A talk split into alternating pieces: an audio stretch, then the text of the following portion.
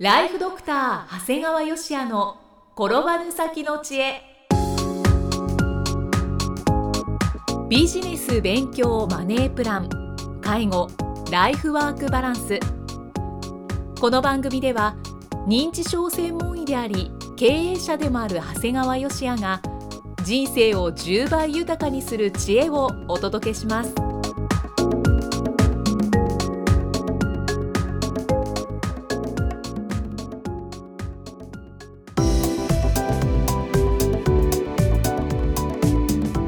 んにちは、生きみえです。ライフドクター長谷川芳也の転ばぬ先の知恵。今回は第146回目です。長谷川先生今回もよろしくお願いします。お願いします。えー、最近素敵な出会いがあったようですね。そうですね。まあいわゆる夢の準備すごい24歳っていう題になるんですが、はい。まあ、最近あのよく話を聞きたいという依頼が、まあ、いろんな方から多くなってきたんですが、はい。まあ、これもやっぱり年を取ったためかなと思いながら、まあ、若い人のお役に立てればと思ってはいるんですが、うん。まあ、ただ人によってはね話を聞きに来たと言ってもメモも取らない。そもそも何を聞いていいのかわからない。僕どうすればいいんですか？みたいな人もいるもんですからあまあ、そうすると双方が時間の無駄になることもあるんですよ。ーうんうんはい。しかし今回の人は違うんだね。自分の親友の長男がですね今現在医学部5年生で将来の専門科目の選択のために話を聞きたいということで来たんですがはい。彼はねスケールがちょっと違いました。会ってすぐにですねはい。自分の現状と将来の夢それに伴う問題点をパワーポイントにまとめたので見ていただけませんかという。それもうそこからしてかなり具体的ですね。そう。もっと嬉しいのはこのパワーポイントをと言った時にスマホを出して僕が「いや」という顔をしたら「あスマホ見にくいですよね」って言ってすぐ iPad mini 持ってきてあ「こちらで映し出します」って言われてこのくば心配りがいいね。はい。そんなちっちゃいので僕ら見ても分かんないよねうんその iPhone でね。確かにねやっぱ見にくいですよね。もうさこのパワーポイントがとてもよくできている。彼自身のですね将来への夢希望が極めて明確です。それに対しての現状分析が的確で今後何をすればよいのか。これを要するに僕に何を聞きたいのかがすごい明確なんだよね。うん。で私は私なりにこんだけ考えてる。でもここの部分がどうしてもわからないからそれを長谷川さんあなたに聞きたいんだよという形なあんですよね。聞きたいのはここだよっていうのが明確なんね、明確なんだよね。うんもうこれ戦略的には完璧なんですよ全体の流れをはい。あとは戦術を調整すればいいですね。だからそういう質問をされるとこっちもなかなかいい回答ができるんですよね、うん、だからあなたが考えてるここはもう少しこうした方がいいよ。具体的にいくともう少し結婚するの早くした方がいいよとかね目標年収がちょっとあなたこれは低すぎるよとかね。うんでそうするとすごいそこは納得してたね。いわゆるだから戦術の調整になるんだけどね。なるほど。ですからまああの自分が少なくとも思ったのは24歳の時にこんなこと考えてたかなと思うと恥ずかしくなりましたね、彼は素晴らしいですね、うん、彼の父親は大したことなくてね、あそうなんうん、もう高校時代からの親友でもう大学時代はもうお金女車の話しかしてなかった中ではい。ただ互いに25歳で結婚してで結構早かったんだねお互い親になったのが。はい。でまた彼自身その今24歳の彼が、まあ、よう泣いた夜泣きがひどかったらしくてねもう父親がたまに会うと「いやもうあいつの夜泣きでもう夜寝れんのだわ」ってもうもう本当に嘆いてたぐらいだうーんそんな彼が今ではいわゆる好青年やね。本当ですねしっかりと相手の目を見て話をするしあそうなんですか、まあ、このコミュニケーション能力ならば医者としては全く問題はない。こういう話はね実は話したのわずか90分だったんです。あ結構短いですね。だらだらしないんだよね。で彼がかなり時間をかけて準備をしてくれたもんだから極めてこうレスポンスのいい会話ができてなんかねとても濃密でなんかすごい刺激的な時間でしたね。ワクワクする時間ですね。いや本当ね彼の将来考えるだけでワクワクしちゃいましたね。だからまああとはもう夢の実現のために頑張ってって感じですね。うんでももう先生から太鼓判を押してもらってるので大丈夫じゃないでしょうか、はい、で自分自身も振り返るとねあの人生を決めるような授業ってあったんですよね学生時代。うんはいで医学部生にとって将来何かを選ぶかってやっぱ重大事項なんだよね。本当に医者になってから生涯付き合っていくわけですから相当悩むわけです、はい。で先輩に聞いたり、まあ、身内に聞いたり。人によっては身内の病気という経験から科を選ぶ方もいます。で医学ってねとにかく範囲が広いんですよ何かってたくさんありますよね。いわゆるね医者で皆さんあんまり目立ってないんだけど研究を主体とする基礎医学っていうのもあるのね。うんはい。あと公衆衛生っていう社会医学もあるしでもちろん臨床医学には外科だとか内科とかがある。で外科の中にも整形外科だとか脳神経外科いわゆる普通の一般外科もあるし。はい。当然内科には循環器消化器呼吸器神経内科腎臓内科血液内科等々。それ以外にもいわゆるマイナーと言われる耳鼻科眼科皮膚科産婦人科がある。うん。言えるのはねどの科もすごい興味深くて面白いんです。ああこれは悩みますね。こんなのクソ面白くもないなんてかないわけ。うん。どれも全部面白いわけ。はい。だからこの中から1個選ぶ結構悩むんだよね。生涯付き合っていくかですもんね。うん。僕もね正直言ってどの科も好きやったねだから。あうーん。それはマイナーなんて言ったけど耳鼻科眼科皮膚科産婦人科だって結構面白いしね、もう先生が今の顔を選ばれたのは、まあ、やっぱり認知症のおじいさんがいたっていう経験から、まあ、認知症に関わりたいという希望があった。だからそこに迷いがなかった点はやっぱりおじいさんに感謝ですね。はい。ただね認知症を学ぶための神経内科という学問はね正直とっても難解なんですよ。そうなんですね。とっつきが悪くって実際同期80人のうち神経内科選んだのは自分一人なんだよね。ええ本当ですか、うんだから僕も認知症やりたいから神経内科でも神経内科にようわからんしな何言ってるかというところはあった。そんな時にねいわゆる非常勤講師みたいな感じで外の病院の部長をしてるをしてる先生が一コマだけ授業があったんだよね。はいそれがもう本当感動でしたね。この難解な神経内科をとても分かりやすく講義していただき分かった。これなら神経内科理解ができた。ということで、まあ、おかげで神経内科を選択することができ、まあ、認知症専門医としてこれねもう26年目なんだよね。先生そうですよね。医者26年やってんだと思って確かに最近会うお医者さんみんな自分より若いもんね。まあただ選んだことに悔いはなくとても満足しています。まあこれもおじいさんとはい。その M 先生の授業のおかげだったと思っています、まあ、だからねこれから若い人もしくは若いドクターにそんな影響を与えられたらいいなと思ってます。はい。これからは伝えていかれる側ね。になっちゃうんだろうねやっぱり、ねはいところでこう FFS 分類ってイキさんご存知ですか？はい。一応知っております。まあいろいろ僕も時々話をしてますんで、はい。まあ、最強なチーム編成をするにはどのようなメンバーで構成するのが良いかといういわゆる人材最適化の話ですね。はい。こう FFS 理論ではメンバーをタグボートタグボートというのはボートでバーッと引っ張っていく人。あとリーダーシップマネージメント。そしてアンカー。アンカーとは怒り怒りって怒るじゃないですよ。船を止めておく。の4つに分類するんですね。でタグボートっていうのは小さな船体にパワフルなエンジンを積んでる船で、一言で言えばリスクの高い仕事をする船を、えー表します。はい。ですからこうこの理論でいうタグボートはもうリスクを取って新しいビジネスチャンスを開拓しようとするタイプですね、まあ、大体創業者に多いんですけどね。はい。もう次から次へぐるぐるぐるぐる置いても、まあ、走り回ってるわけですがまあなかなか僕はそういう人嫌いじゃないんだけどはい。こういう人だけでは組織は成り立たないんです。でそこでリーダーシップがタグボートが見つけたいわゆる魚の影。はい。これをどうすれば攻略できるかを考えて実行します。はい。いわゆる会社で言えば売り上げを上げることに貢献するタイプですね。うん。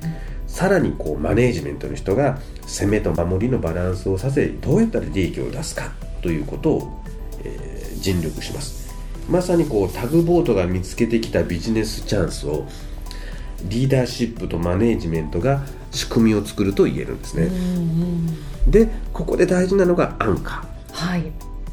アンカーはいわゆる撤収を決断するタイプでまあ、右肩上がりの組織で突っ張りそうな集団をコントロールするためには必要な人材なんですよね。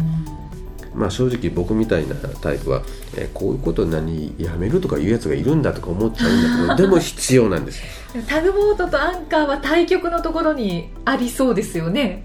だから意味があるわけですよ。そうですね。役割として必要なんですね。そうなんです。だから一般に創業者はもうタグボートの方が多くって新しい事業をどんどん開拓していく能力には長けてるんだけどしかし組織を大きくするためにはいわゆるこうあのリーダーシップだとかマネージメントがいて時にはアンカーの力もいるんだよね。だからどのタイプが優れているかっていうことじゃなくて互いに補うことが重要なんですよね。はい。だから先ほどご紹介したこうすごい24歳、まあ、彼の発想はどう見てもやっぱり仲間の中でも浮いてるって言ってたいや24歳の時点であんなこと考えててもうどう考えても僕は見てタグボートやなと。で今後彼が人生の中で優秀なやっぱり、えーリーダーシップやマネージメント。時には自分にとって全く対極ですからあんまり心地よくない人間である。なんかを絡めてですねあの組織を作ることが大事だなと思ってます。はい。だからうちのブレイングループも入社時に FFS 分類をやって配置や仕事内容の参考にしていますね。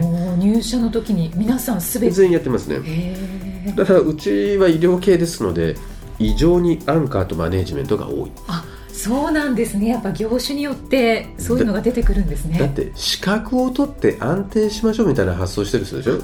そっか。だって看護婦さんだとか介護士とか基本的に資格を取ってっていう人たちだから、しそういう人ってどうしてもアンカーであったりマネージメントであるんだよね、うん。はい。ですからまああの、まあ、当然自分は何やるか分かんない人間ですからタグボート。あのもう言わなくても分かりますっていう特に血液型が B 型タグボートは当グループでは要注意人物とされてます。そうなんですか。時々いるんだわ。B 型タグボートって、うん、先生 B 型タグボートですよね。ですね思いっきり。だからみんなに迷惑をかけながらわがままなタグボートをリーダーシップマネージメントアンカーがバランスよく支えてくれている。はい。まあ、あのインターネットなんかで FFS 分類っていうと出てきますのでもし関心があれば自分のやつをやってみるといいかと思います。はい、これはぜひぜひ、ね、皆さんやってみてください。はいで長谷川先生今 B 型タグボートはい。とおっしゃいましたけど、しかも先生は日の絵馬はいはい。の生まれなんですよね、ですからその長谷川先生とタッグを組んでいる、うん。あのリーダーシップマネジメント、うん。そしてアンカーの方たちも敏腕ということですよね。いやもうそう思うよ。本当によくやってるな、ねこの人たちと思うよね。あ本当に、ですからあのものすごいタグボートの人と組むというのも、自分をこう敏腕に上げる一つの方法かもしれないですね。いきさん今のいい？あそうですか。あのねよく若い人たちとかから質問を受けるときにやっぱ将来自分も成功したいっていうときにね要するにみんなタグボートになりたいわけですよ。確かにタグボートって派手だし目立つからでもねやっぱタグボートってある程度持って生まれた変なんですよね。だからあのもしこれリスナーの方々も自分がタグボートじゃないと思ったら世の中のタグボートは実は優秀なリーダーシップマネジメント特にアンカーを求めてるもんだからそういう人と組むっていう選択も僕はあるんじゃないかなと思ってるんですね。うん、だから何でもかんでもやっぱりタグボートタグボートっていうものを世の中評価しすぎてるところがあってだからタグボートなんて所詮一人では成り立たない。だからテレビで出てるような有名な経営者の人たち、ね、ああいう人ってどう見てもみんなタグボートなんだよね。だから自分もああなりたいと思ってなれる人になればいい。ただやっぱりそうでない人の方が多いんだけどでもその周りにいるやっぱりちゃんとした素晴らしい仕事がいっぱいあるわけだから。だから本当に僕今一緒にやってるあのドクターや同級生がいるんだけどそいつやっぱりはっきり言われたね僕は自分自身ではあの開業する力はないけどお前のサポートはできるからっていうふうに言ってくれた時にやっぱこの人すごい人だなと思ったのねそれを言えるっていうことは。だからやっぱり僕らはそういう人たちをもう自分が好き勝手やりながらでもその感謝の気持ちを忘れてはいけないしで逆にそういう人たちは自分の生きるここは自分の最適なポイントだって分かってるっていうのはやっぱすごいなと思いましたね。いい質問でしたね、イキさん。よかったです。はい。ぜひもう今のお話を聞くとやっぱり FFS 分類はぜひともしていただきたいと思います、はい、えー、では最後に長谷川先生のもう一つの番組をご紹介いたしますタイトルは診療より簡単ドクターによるドクターのための正しい医療経営の勧めで医療法人ブレイングループが実践し構築した医療経営の方法を余すことなくお伝えしています。えー、この番組は本当にいろんな業種の方たちが聞いてくださっていますよね。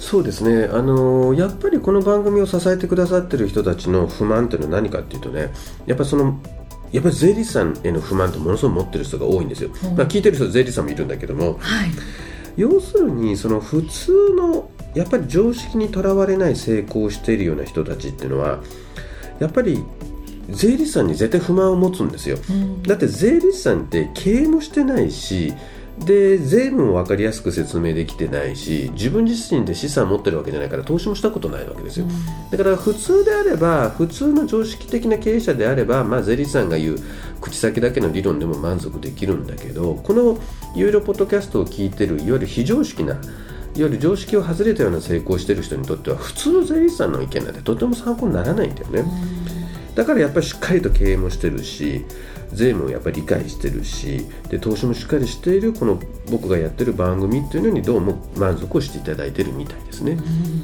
だからもしこのリスナーの方々でいや僕は税理士さんに経営は全部任せてて何の不満もないっていう人は逆に言うと僕のこの有料ポッドキャスト聞いてもあんまり価値観を見出さないかもしれないけど、そういう従来の情報にすごい不満を持ってる人はとっても参考になると思いますね。はい。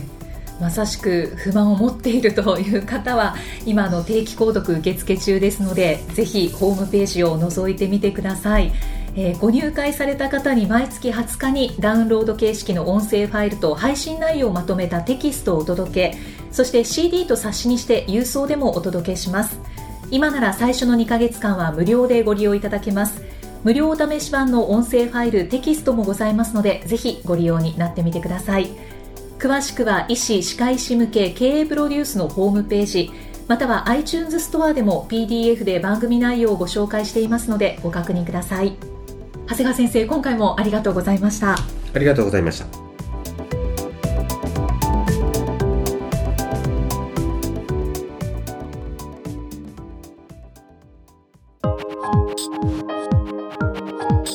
今日の放送はいかがでしたか？番組ではご感想や長谷川よしあへのご質問をお待ちしています番組と連動したウェブサイトにあるホームからお申し込みください。URL は http コロンスラッシュスラッシュ brain-gr.com スラッシュ podcast スラッシュ http コロンスラッシュスラッシュブレイン -gr.com スラッシュポッドキャストスラッシュです。それではまたお耳にかかりましょう。この番組は提供ライフドクター長谷川芳也。プロデュースキクタス。ナレーションは生きみえによりお送りいたしました。